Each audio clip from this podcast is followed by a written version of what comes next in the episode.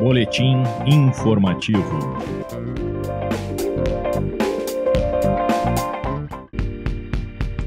Ocorreu na última terça-feira, dia 24 de setembro, em Taquari, um júri popular com o objetivo de julgar Marcelo, acusado de esfaquear o irmão e ameaçar a cunhada.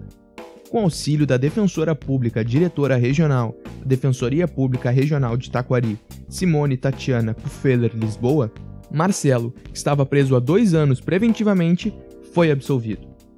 Em 2017, em Itabaí, durante uma discussão familiar, Marcelo e seu irmão acabaram brigando. E durante o conflito, Marcelo deferiu uma facada na região do abdômen do irmão.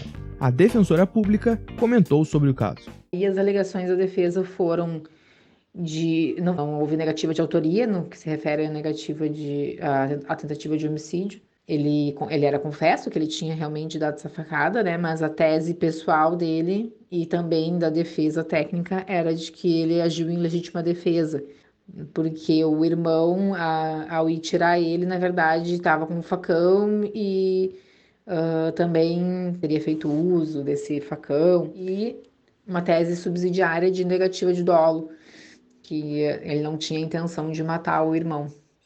Em relação à ameaça, a tese da defesa era de negativa da, da existência do fato, de que não realmente não sequer não, não tinha havido nenhum tipo de ameaça naquele, naquele momento ali.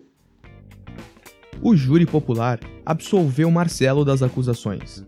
A tese utilizada pela defesa alegava que Marcelo agiu em legítima defesa e as ameaças contra a cunhada nunca aconteceram.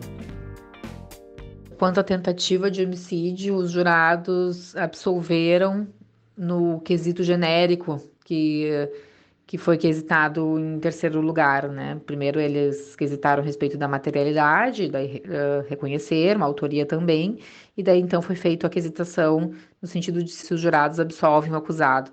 Nesse quesito genérico se incluía então a tese defensiva da legítima defesa, e daí eles absolveram. E no que se refere à ameaça, eles absolveram uh, no primeiro quesito, pela inexistência da, da ameaça, né?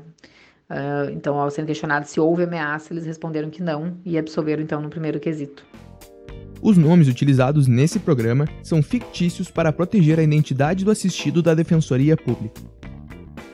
Fique atento ao site institucional e às redes sociais da Defensoria Pública para saber mais sobre outros casos. facebook.com.br defensoriars e arroba Defensoria Pública RS no Instagram.